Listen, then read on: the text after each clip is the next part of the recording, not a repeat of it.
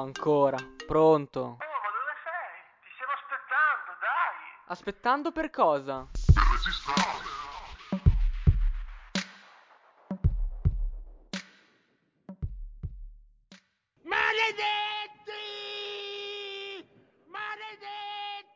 Eccoci qua, quarto episodio di Yogurt eh, scremato. Ciao Sangio. Etichettare. Questo è quello che la gente fa tutti i giorni. Cercano di definire una persona solo dalla copertina, senza perdere tempo leggendo il libro. Spaventa le persone non comprendere una qualsiasi cosa. Dico questo perché è successo al nostro ospite di oggi, definito strano da parecchi suoi coetanei. Diamo il benvenuto a Nicola Big Rule. Ciao ragazzi. Buongiorno. Ciao, ciao Filippo, ciao Giovanni. Ma ciao. a- ascolta un attimo, eh, ti, ti fermo subito. Mi hanno definito strano? Eh, no, è perché la canzone, non mi ricordo quale. Ah, parti benissimo. Dai, sto scherzando. No, Handic- handicap dance. scusa, no, due settimane. Due settimane fa. Due settimane. Sì. Allora ho preso lo spunto lì. Ok. Ah, sì, sì, è vero, è vero, hai ragione. Hai ragione, bravo, bravo. Lo, lo dico, lo dico, lo dico, sì. È vero. Ok. Dopo questa incipit possiamo iniziare con le domande. Vai. Non so se vuoi iniziare prima te, Gio, o vuoi lasci- darmi questo onore. Ti lascio, ti lascio l'onore, dai. Va bene.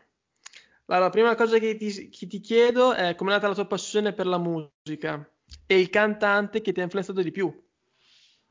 Allora, eh, ho iniziato ad ascoltare tantissima musica da, da veramente piccolo perché mia madre eh, era, è appassionata di, di musica eh, italiana e dei Queen, quindi io ho sempre ascoltato musica fatta bene, ecco, musica di qualità. E tutti i dischi dei Queen, fin da quando ero bambino, erano nelle casse. Quando, quando lei faceva le pulizie, io le ascoltavo sempre. Quindi eh, ho avuto subito un forte impatto musicale da quel punto di vista. Poi, ehm, diciamo che alle, eh, alle elementari, tra le elementari e le medie, ho sentito questo estremo bisogno di eh, dire anche la mia nel mondo musicale. Non mi bastava più ascoltare le canzoni volevo fare parte di quel pianeta, ma non come pubblico, proprio come eh, operatore del settore. Allora mi sono convinto e mi sono deciso di, di- di scrivere le prime canzoni, di, di imparare le cose e ti devo dire che ho sempre sentito questa, ambizione dentro di me. Probabilmente fin da quando sono nato, sicuramente ho sempre voluto fare il musicista e cantare, ecco, quindi eh, ho sempre inseguito questo sogno fin da- dai primi giorni. Eh, sei partito con eh, il rap, quindi underground, freestyle, eccetera, e sei finito facendo, diciamo, l'indie, indie pop, no? Co- Correggimi se Eh, sbaglio. io sinceramente ancora adesso non so che genere sto facendo, perché col mio team di produzione da un paio d'anni ci interroghiamo su quale genere io stia seguendo e ancora non siamo sicuri della scelta. Si dice che sono orientato più sull'indie pop, ma diciamo che al giorno d'oggi l'indie pop racchiude un po' le- tutti quei personaggi che non hanno ancora un genere ben preciso, è nato un genere a parte. Comunque sì, io ho iniziato a 15 anni, mi sono inserito subito nelle scene mh, rap eh, di Ravenna e di Ferrara, che all'epoca, in quegli anni, quindi si parla di 12-13 anni fa, c'era tutto un sottobosco che adesso è sparito completamente nella- nell'ottica del- della popolazione delle città. Praticamente c'erano veramente tanti rapper e c'era una cultura hip hop che era molto molto sviluppata e molto ehm, presente sul territorio. Si facevano tantissimi eventi, tante cose, ogni sabato sera c'era un concerto o una battle di freestyle e c'era un determinato pubblico e a volte per assurdo erano di più i partecipanti al contest, quindi erano molto più i rapper che il pubblico. Eh, però questo vuol dire proprio che la musica rap è un genere facile.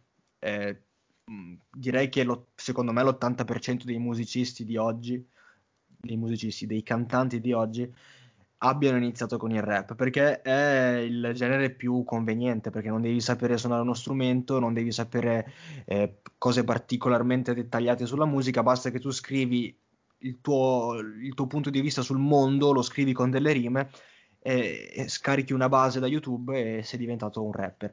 In quegli anni eh, tutti facevano così e quindi era anche facile inserirsi in un contesto eh, di- proprio underground di gente che lo faceva come, come era diventato un- una, una specie di sport del, del- del sabato sera, ecco. E io ho avuto ottimi risultati con il, con il rap in quegli anni perché ho iniziato a fare un sacco di battle di freestyle, ho avuto la possibilità di girare l'Italia, una buona parte d'Italia facendo gare di freestyle, vincendone parecchie.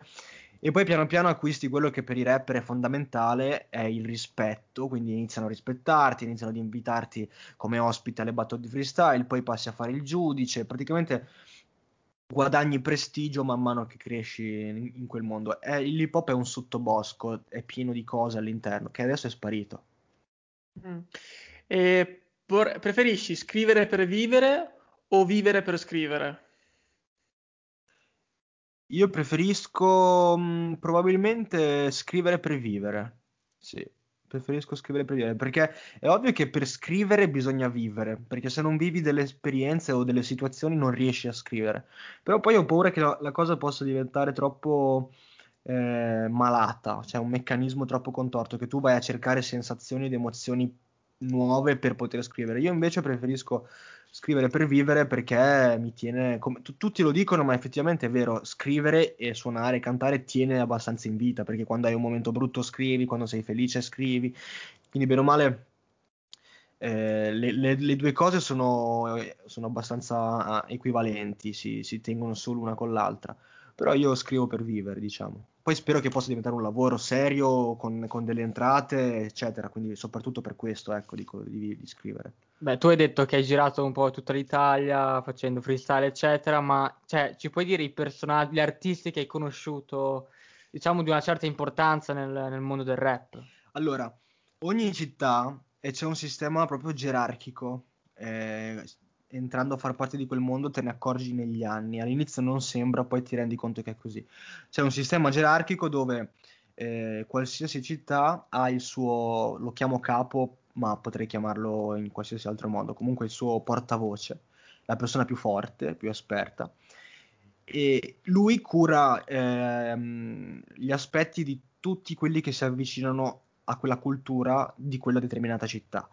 Quindi per dire a Ravenna, eh, io sono entrato subito in contatto con eh, Moder, che è un rapper che eh, al giorno d'oggi comunque fa- sta, sta facendo la sua discreta carriera. Ehm, a Ferrara c'erano per dire i KC, c'era Zesta, tutti i vecchissimi pionieri dell'hip hop che sono stati i primi a fare questa, questa cosa nella loro città e hanno portato avanti la cultura e il movimento. Ehm, e poi dopo purtroppo diventa, diventa politica per il più delle volte, però in ogni caso questo è un altro discorso che magari mh, rifaremo. E poi io eh, ho avuto la, la fortuna di girare parecchio con la scena di Ravenna, quindi con Moder, con Mando Nuova Era, tante piccole cose, e, e ho avuto la possibilità di conoscere gente come Claver Gold, per dire che adesso Claver Gold sta spopolando anche tra i giovani, lui è di Ascoli, ho conosciuto benissimo Murubutu, Era anche nell'album di Fabri Fibra, era anche- ha fatto tutte e due delle marche. Esatto, sì, esatto, perché Fabri Fibra è di Senigallia e Claver Anche Gold è lui di, Seni- no, è di ah, Ascoli, di Ascoli, Claver Gold è di Ascoli, sì. E, sì, sì. Murubutu di, di Modena, Reggio Emilia, e poi dopo c'è stato Willy Peyote che ha fatto anche Sanremo quest'anno, Willy Peyote di Torino, Rancore di Roma, Inoki. Inoki, con Inoki c'è stato anche un rapporto lavorativo molto importante perché eh, sono stato il suo apri concerto per eh, diverse sue date in Emilia Romagna, quindi c'era proprio una sorta di simbiosi tra me e lui in quel periodo, io avrò avuto 20 anni e mi ricordo che mi chiamava per dire vieni ad aprire i miei concerti, allora ci, ci fu questa collaborazione. Inoki era ancora all'epoca d'oro, poi un po' è sparito dalla circolazione, poi adesso è tornato, lui ha sempre fatto queste cose un po', eh, ha, sempre giocato un po' a nascondino, ha sempre litigato con tutti, ma comunque Inoki lo conoscete.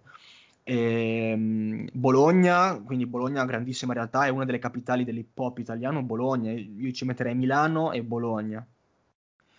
Eh, Milano conosco benissimo, sono in ottimi rapporti con Ego Kid, che anche lui fa parte della vecchia scuola.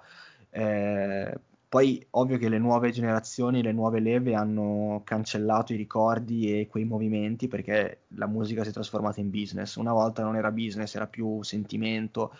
E, dopo lì ci sono dei pareri contrastanti. Io per dire non ero molto d'accordo con eh, le, le- le mentalità, con le politiche interne che c'erano nel mondo dell'hip hop, perché sembra una cavolata Sembra io sono il giovane rapper e vado a fare le battle di freestyle e, e basta, mi diverto. Invece in realtà non è così, è, è molto più malato e non parlo con rancore, però vi dico che il, quel mondo hip hop di quegli anni lì, quindi di dieci anni fa, è davvero malato. Io mi sono voluto togliere per mille motivi, però sono soddisfatto e contento di averlo fatto perché mi sono reso conto che l'hip hop per quelle persone è una religione, non è musica. E Anche politica, no? Come ass- assolutamente, tantissima politica, eh, politica e religione che spesso vanno insieme e, e non, più, non diventa più una possibilità per i ragazzi di cercare o di rendere questa passione un lavoro.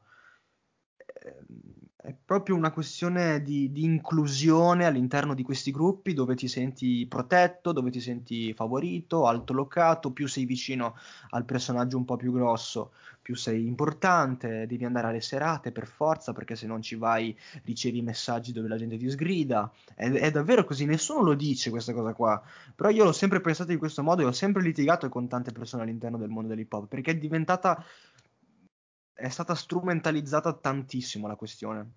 E lo vedo in tanti giovani miei amici che sono rimasti bloccati in questo sistema e non riescono più a uscire, crescono, crescono con gli anni, eh, invecchiano e mi accorgo che hanno veramente poche possibilità.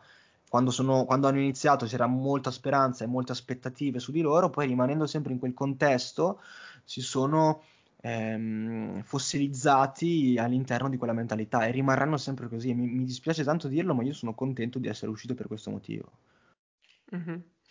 E, ehm, a parte Milano e Bologna che hai detto che secondo te sono le capitali dell'hip hop, altre città che ti hanno colpito per eh, l'influenza di musica che c'era, magari, non so, quant'altro, ecco. Sì, sì, allora, eh, bene o male tutte le regioni italiane hanno hanno avuto un, un, ottimo movimento hip hop. C'erano queste collaborazioni, queste, questa sorta di gemellaggio tra le città dove ehm, i, rispettivi, eh, il rispettivo cerchio di persone che facevano hip hop andavano.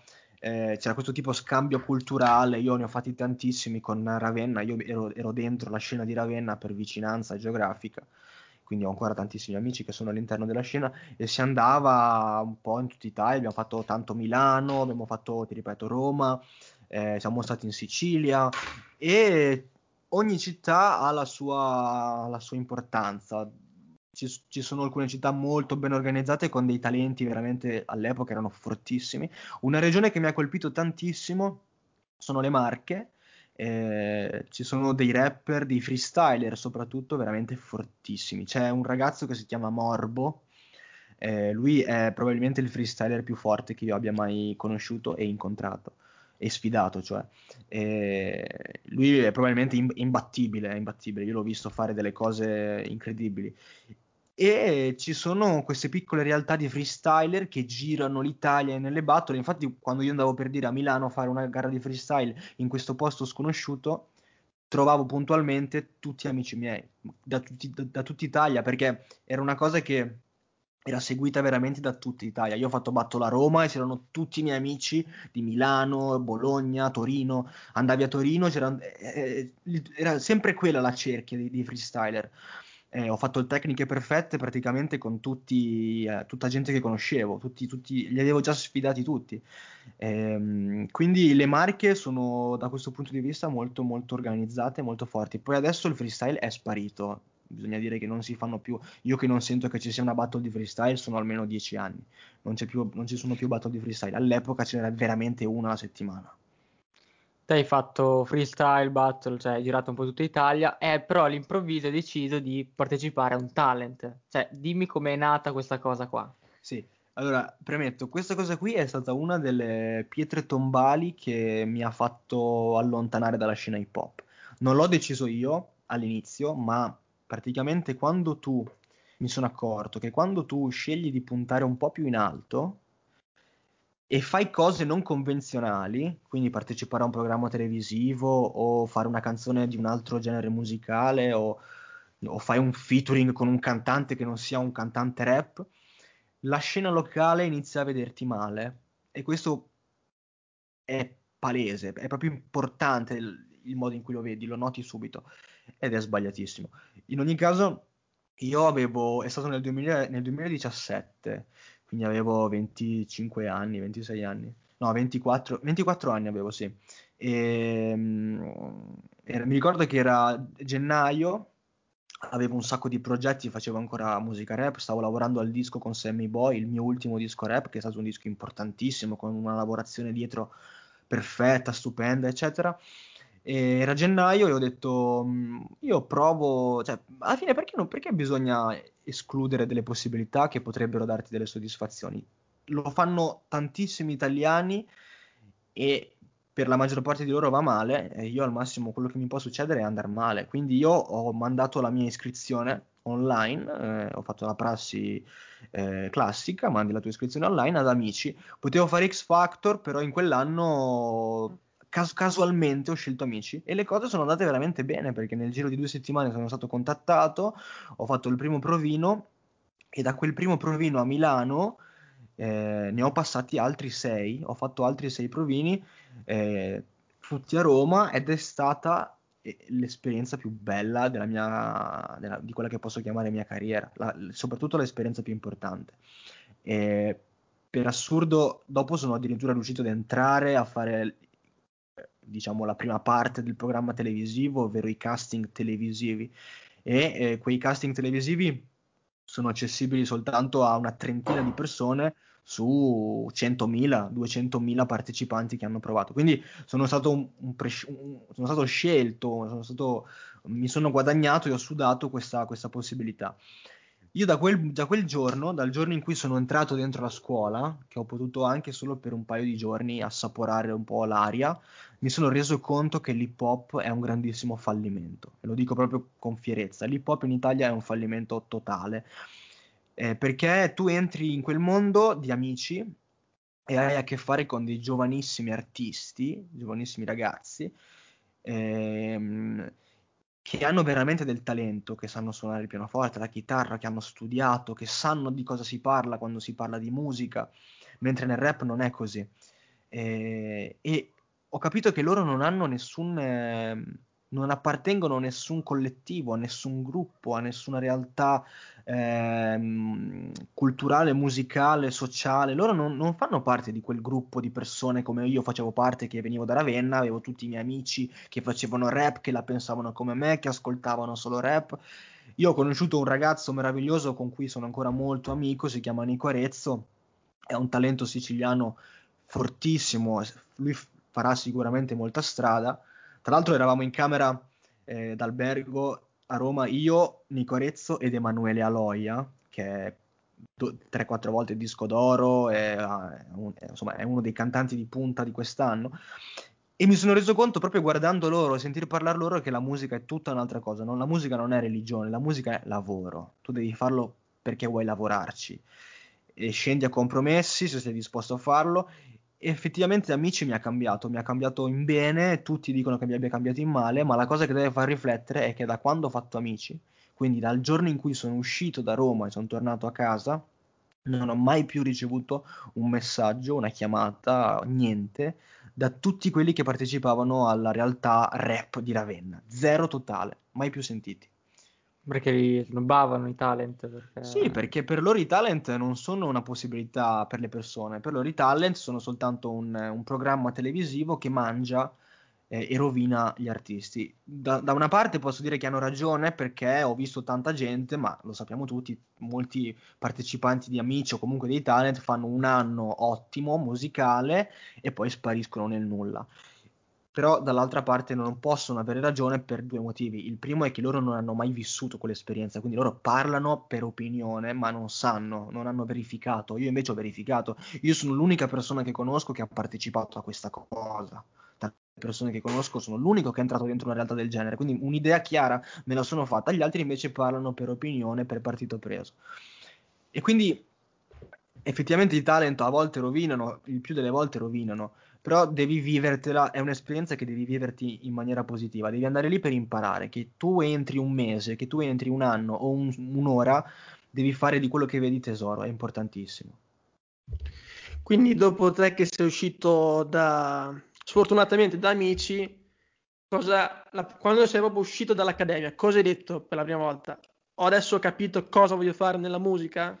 Sì, ho O- pratic- ho ho proprio, ho proprio- mi ricordo benissimo che eh, esco da amici, saluto i ragazzi, vado a prendere il treno per tornare a casa. Appena sono salito sul treno ho detto adesso è il momento di invertire la tendenza. Cioè, sono arrivato in, in un punto in cui la storia non si può cambiare e contemporaneamente la storia è cambiata. Quindi devo prendere una decisione. Continuo a fare musica rap sapendo che la scena musicale rap mi snobberà per tutta la vita, oppure modifico quello che posso fare e mi rendo, tra virgolette, indipendente come Nico Arezzo, come Emanuele Aloia o come tutti gli amici che ho conosciuto durante quel periodo. Io ho scelto di cambiare, ho scelto di allontanarmi. È stata una, una scelta sofferta perché era la mia vita partecipare a- alle serate con i rapper. eh, negli anni crei dei rapporti anche belli, intensi di amicizia, però ne poteva valere la pena. Io ho capito che per la musica, o meglio, per lavorare con la musica, io avrei fatto qualsiasi cosa, compreso abbandonare tutto il mio passato. E ho proprio detto adesso ho capito cosa devo diventare, cosa- co- come più che altro, come devo diventare, non come loro.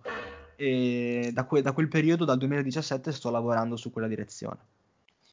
Eh, ma te ne penti di sta cosa no? Cioè, sei, sei sicuro del- della strada che hai preso? Oppure c'è qualcosa che rifaresti tornando indietro? Oppure dici no, non lo rifarei, continuerei per la mia strada? Allora, tendenzialmente io sono una persona che non si pente mai di quello che fa, quindi io rifarei tutto quello che ho fatto perché se l'ho fatto vuol dire che ne sentivo il bisogno e mi faceva stare bene. Una cosa di cui mi pento col senno di poi è non aver mai, cioè non aver preso questa decisione diversi anni prima. Mm, Invece di aspettare i 25-26 anni, io avrei dovuto cambiare strada a 20 anni. Mi sarei dovuto rendere conto subito questa cosa. Perché poi dopo ho iniziato a studiare pianoforte, eh, ho iniziato a studiare la musica e l'ho iniziato a fare tardi rispetto ai miei colleghi competitors. Avrei voluto imparare a suonare lo strumento o comunque cambiare questo punto di vista veramente prima, più- da più giovane, sarebbe stato più importante, però ormai è andata così. Io non mi pento assolutamente di, anzi sono molto felice di aver abbandonato completamente per sempre quella realtà hip hop eh, underground, eh, così, così chiusa mentalmente, perché non, non c'è via di fuga da lì, non c'è via di fuga. Lo vedi subito perché ci sono dei rapper che hanno 40 anni e con tutto il rispetto che posso avere per loro e, che, e con tutta l'ammirazione nei loro confronti perché sono bravissimi, scrivono benissimo, hanno carisma, eccetera, però non, hanno, non sono mai riusciti in vent'anni di attività a guadagnare, se non quei 50 euro quando fai la serata Sì. fuori dalla tua regione, però non sono mai riusciti a guadagnare qualcosa, hai capito? Tantissimo rispetto, però come dico sempre, con i complimenti e con il rispetto non ci paghi le bollette. Questo voglio dire. Però infatti tu ti sei Però- espanso a livello eh, di genere, loro comunque sono rimasti lì convinti della loro idea. Assolutamente. Forse questo, da quel punto di vista lì sei maturato perché hai capito, sai, prendi un'altra strada può portarti comunque, diciamo, a ottenere dei risultati. Allora, vi dico, il 90% dei miei amici importanti che non fanno musica mi dicono tutti di tornare al rap, torna a fare musica rap, ma perché non torni a fare musica rap? Che avevi un gran talento, eri infuocato, eri fortissimo. Però loro non capiscono che il rap, ma come qualsiasi altro genere singolo, posso, dire il punk, posso dire il rock, posso dire la musica classica, qualsiasi genere singolo, se vivi solo per quel genere sei molto limitato perché non sei ehm, versatile, non sei una persona versatile che può fare diverse cose e quindi cavarsela in tutti gli ambiti. Tu puoi fare solo quello. Se tu parti già con l'idea di limitarti, sarai limitato per tutta la vita. Io non volevo essere limitato, io voglio provare qualsiasi cosa. Io per dire faccio anche l'autore, scrivo canzoni per, per conto di terzi, quindi per conto di altri cantanti, e sono il, il ghostwriter di una ragazza di cui se ne parla molto bene in prospettiva e probabilmente eh, in, in un futuro potrebbe diventare la nuova, diciamo, Elettra Lamborghini. Questo è il progetto che stiamo curando. Io sono il suo ghostwriter personale e le ho scritto tutto un album. Lei si chiama Jessica Taghetti, anche lei ha fatto amici. ehm, e le ho scritto tutto un album reggaeton. Capite? Io non- a me non piace il reggaeton per niente, io non l'ho mai ascoltato. Ma neanche noi mi sa, vero Eh, Sandro? Esatto. Però, vedi, però vedete, per lavorare lo fai perché capisci, a un cer- a un certo punto capisci che deve andarti bene tutto. Tanto la tua identità non può cambiare perché tu fai quello. Cioè, io faccio musica, adesso faccio musica indie pop perché mi piace, perché ho trovato la mia dimensione. Però non, non disdegno gli altri, generi, gli altri generi. Se mi dovessero chiedere di fare musica metal, di scrivere un pezzo metal, eh, mi farò una cultura sulla musica metal e poi scriverò un pezzo metal. Posso farcela, capito? E non mi dispiacerebbe farlo. Mentre se tu lo chiedi ai rapper, come loro sentono la parola reggaeton, ti buttano giù il telefono, ti bloccano subito su, su, su WhatsApp, perché non ne vogliono proprio sapere. Mhm. Infatti, da quello che stai dicendo te, grazie al tuo bagaglio ampliato, ritroviamo questa influenza da parte dei Queen, che nonostante loro fossero un gruppo rock, face- amalgamavano anche altri stili. Esatto, assolutamente, sì, sì. Eh, qual è il tuo featuring dei sogni con cui vorresti fare una canzone? Bella domanda perché volevo chiedere anch'io. No, bravo. Me lo- me lo- e, me lo, e me lo chiedo anch'io. Allora, allora, il mio featuring dei sogni. Allora, se dovessi dirti un cantante italiano, mi piacerebbe tantissimo. Adesso qua si addormenterà tutto il pubblico perché non lo conosce nessuno. Eh, è Francesco Guccini, che è un cantautore italiano degli anni 60, Mhm. 70, 80, anche 90. Adesso non, non canta più, è è- ha finito la- l'attività. Però lui mi ha proprio. eh, è, è un personaggio speciale per me. Un- fai conti che sembra questo professore universitario che le sue canzoni sono tutte lezioni di vita sull'amore, molto sporco, parla di sesso, parla di, di- di- di alcol, di droga, è molto, è molto, è molto underground come personaggio, però è un pioniere della musica. Tantissime cose che ha fatto sono passate alla storia, soprattutto per i nostri genitori. Adesso è un genere particolare, cantautorato italiano, però per Guccini io farei qualsiasi cosa. Mentre se invece dovessi provare ad andare all'estero, quindi magari all'America, innanzitutto ti direi Eminem perché è il cantante che io conosco ogni canzone, ogni nota di ogni singola canzone, perché da quando ho veramente 13 anni ho ascoltato per anni, anni interi solo ed esclusivamente Eminem, è, mio, è stato il mio idolo totale. Però, quindi ti direi Eminem, Guccini e... e basta, perché sono tutti molto interessanti, sinceramente, per come voglio lavorare io mi andrebbe bene cantare anche con eh, un cantante famoso a caso, ma soltanto per avere visibilità, perché arrivi a un certo punto in cui devi essere spietato. Questo è un consiglio che do a tutti quelli che hanno un sogno, una passione.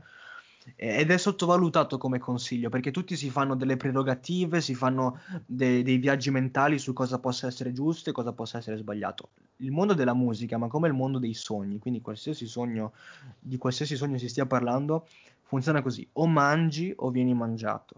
Questa è una cosa che ho imparato troppo tardi, purtroppo, però è la realtà. E bisogna essere pregiudicati, spietati. Se tu punti in quella cosa, deve andarti bene ogni cosa. Io per dire, non, non ti direi mai che farei un featuring con Truce Baldazzi, però che tra l'altro conosco anche bene, personalmente. Abbiamo fatto anche delle serate insieme, io e Matteo, Truce Baldazzi, pensate voi. Però se lui fosse, non lo so, il- lo sfere basta di questo periodo, io ti direi voglio cantare con, eh, con, con Truce Baldazzi, per la visibilità, perché è fondamentale quello. Ah, al giorno d'oggi sì. Al giorno d'oggi Eh, conta esatto. soltanto il personaggio.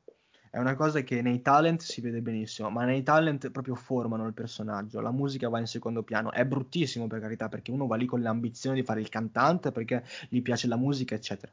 Però, eh, se adesso per dire, se vi dovessero proporre a voi come podcast di parlare di barbabietole per 100.000 euro al mese, voi lo fareste? Sì, Poi anche... Divento esperto, divento... esatto, cioè, eh, da- funziona così, purtroppo, vedi, è una, è una cosa che nessuno si chiede, ma è proprio la realtà. Se vi offrissero 100.000 euro al- all'anno per un programma in cui si parla di cipolle e carote, voi diventereste dei contadini professionali. Proprio perché non è neanche tanto per i soldi, ma è per dire io con quello che sto facendo mi guadagno da vivere e non vado in fabbrica a lavorare. Mm, È, è tutta una questione di equilibrio. Io non sono uno di quelli che, cre- che, che- che parla di spiritualità, di, di fedeltà verso se stessi. Cioè, io sono molto, ti ripeto, sono entrato nella mentalità di essere molto spietato. Quello che voglio lo voglio ottenere a tutti i costi. Senti, ci fai la tua top 5 di artisti preferiti? Una domanda che facciamo un po' a tutti. Per... Esatto. Nel mondo? Sì, Sì. artisti... Sì, sì. Cantautori, non so, Ok, ok. Allora, io faccio top 10? Five. Top 5. 5. Allora dirò tre italiani e due americani. Allora, gli italiani Guccini non lo dico perché l'ho ne abbiamo già parlato prima. Allora metti- ci mettiamo.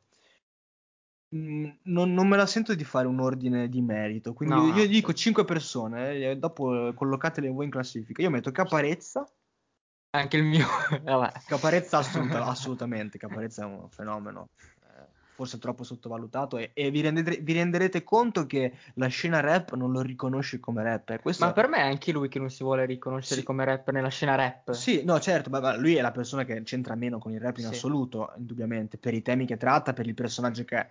Però effettivamente lui rappa. Cioè, se dobbiamo, sì, se certo. dobbiamo collocarlo in un genere, lui fa musica rap, non, non canta lirico, No, non no. canta Sì, diciamo che melodico. fa un po' tutto, Fa- lui è- però lui si è dichiarato, cioè, se mi dite che sono un rapper, non, non mi sento offeso, anzi, per me, cioè, vuol dire qualcosa. Certo, sì, sì, sì, certo. Però vedete, lui è uno di quelli che si, si estromette dal, ehm, da- dalla massa. Lui proprio non si definisce, lui non vuole essere niente, lui è caparezza. Quindi ci mettiamo caparezza. Poi ci mettiamo... eh, ci- eh, cacchio, è una bella domanda perché sembra scontata. E, Eh, di esatto. e di solito chi fa una classifica mente, perché ci sono sempre molti artisti dentro.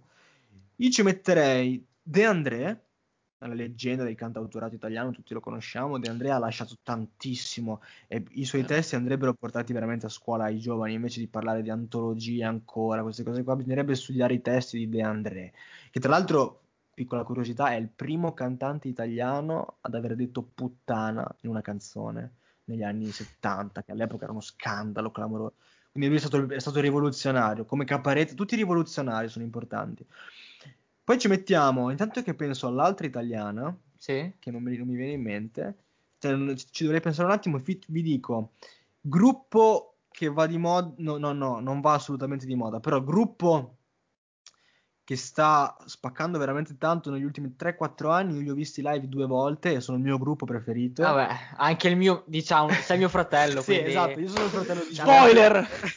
Io sono il fratello di Giova, qua c'è eh, la gente infartata, tenuta. Sì, comunque io sono suo fratello, quindi molte cose, lo- molte influenze le ha- ha, le ha prese, lasciato, le ha sì. prese da me.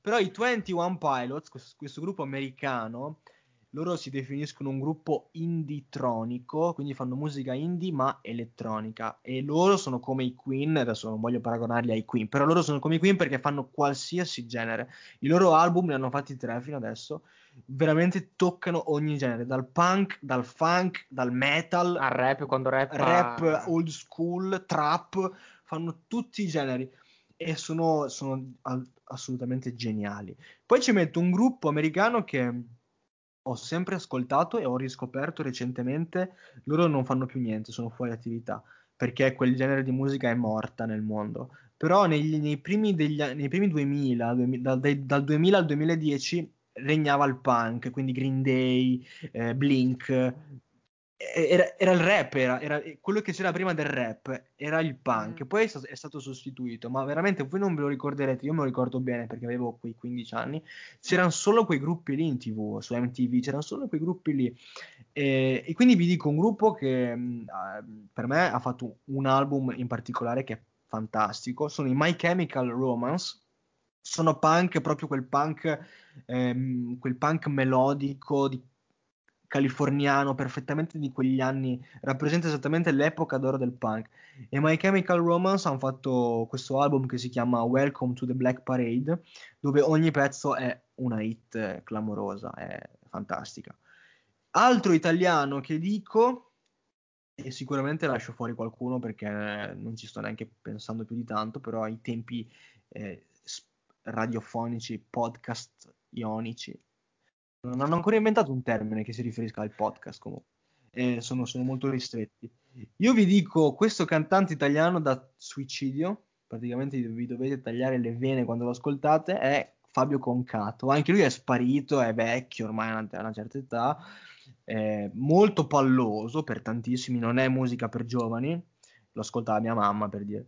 E io sono cresciuto con lui e mi, mi- mi è sempre piaciuto tantissimo. Quindi questa è la mia formazione di calcetto di cantanti. Perderei sicuramente 50-0 perché... Eh, importa chi ci metti, però. Tipo... In porta, ci metto, in porta ci metto il batterista di 21 Pilots perché è bello, è bello pompato. è bello pompato, lo vedo bene.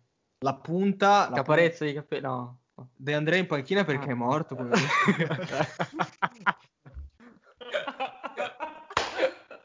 No, dai, no, dai, rispetto, dai.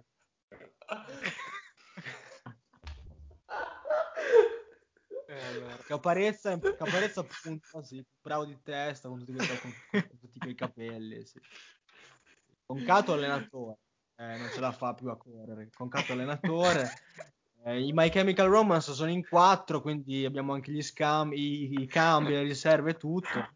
Eh, per fare un torneo potrebbe essere Eh. una buona formazione. Ti ripeto, peccato per Di André che non, non- non ce la fa. Però, madonna, Vabbè, oh, avevamo fatto una squadra di calcetto, sarà anche lui in lista. Vabbè, eh sì.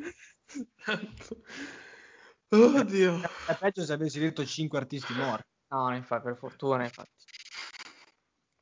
Vabbè, Ah, grandissima puntata con eh, una suspense eh, che abbiamo lasciato fino agli ultimi minuti in cui abbiamo di- ho dichiarato che lui è mio fratello. Ma io vi ti chiedo, lo volevi dichiarare? Sì, prima o Ah, poi ah, veniva fuori ah, questa avrei- cosa. eh. Prima o poi veniva fuori questa cosa. Quindi, eh, bellissima eh, puntata. niente, esatto. niente, sì, a posto. Eh, vuoi dire qualcosa, Sanjo, in merito? No, ringraziamo Nicola per essere stato con noi perché abbiamo passato un bel tempo assieme e niente, abbiamo imparato cose nuove. Voglio solo dare un Eh. consiglio, un consiglio alle, alle- alle ultime generazioni che vogliono fare musica, Sì. che, che è importante questa cosa, che tutti, tutti partono convinti di poter fare veramente tanto, di, di fare la differenza. Purtroppo al giorno d'oggi non è così. Eh, al giorno d'oggi si scopre fin da subito che la strada è veramente in salita e te lo dico io che sto- lo sto facendo da più di dieci anni, ci sto provando con ogni, con ogni tentativo. Per tutti i giovani che lo vogliono fare è giustissimo rimanere se stessi, però dovete studiare il business perché la musica è solo ed esclusivamente business. È brutto da dire, ma è una realtà attuale. Beh, qualunque cosa ormai è business. Certo, adesso è diventato, viviamo in un'epoca smart in cui è tutto veloce, in cui non esistono più quelle canzoni che rimarranno per tutta la vita o quella macchina che rimarrà per tutta la vita. Si cambia molto in fretta. Quindi, appunto per questo, per il motivo che si cambia molto in fretta, è importante adattarsi, perché l'adattamento è sinonimo di intelligenza. Quindi siate intelligenti e cambiate sempre, non, non fermatevi, non, non sentitevi mai arrivati o, o mai convinti di fare una cosa fatta bene, nel senso non trovate mai la vostra identità che duri tutta la vita perché cambierà sempre, quindi siate sempre disposti al cambiamento, è fondamentale. Grazie, grazie Nicola, eh, stacci bene, ti auguriamo il meglio per il tuo percorso. Esatto. Eh, ci auguriamo anche a noi stessi il meglio per questo podcast, dobbiamo arrivare in tendenza entro luglio, eh, in qualunque modo ci Esatto. arriveremo, quindi come dici tu essere Eh, cattivi, Spietati, spietati. ragazzi, spietati. E perfetto, direi di chiudere qua, grazie mille a tutti e Esatto. alla prossima. Ciao ragazzi. Alla prossima.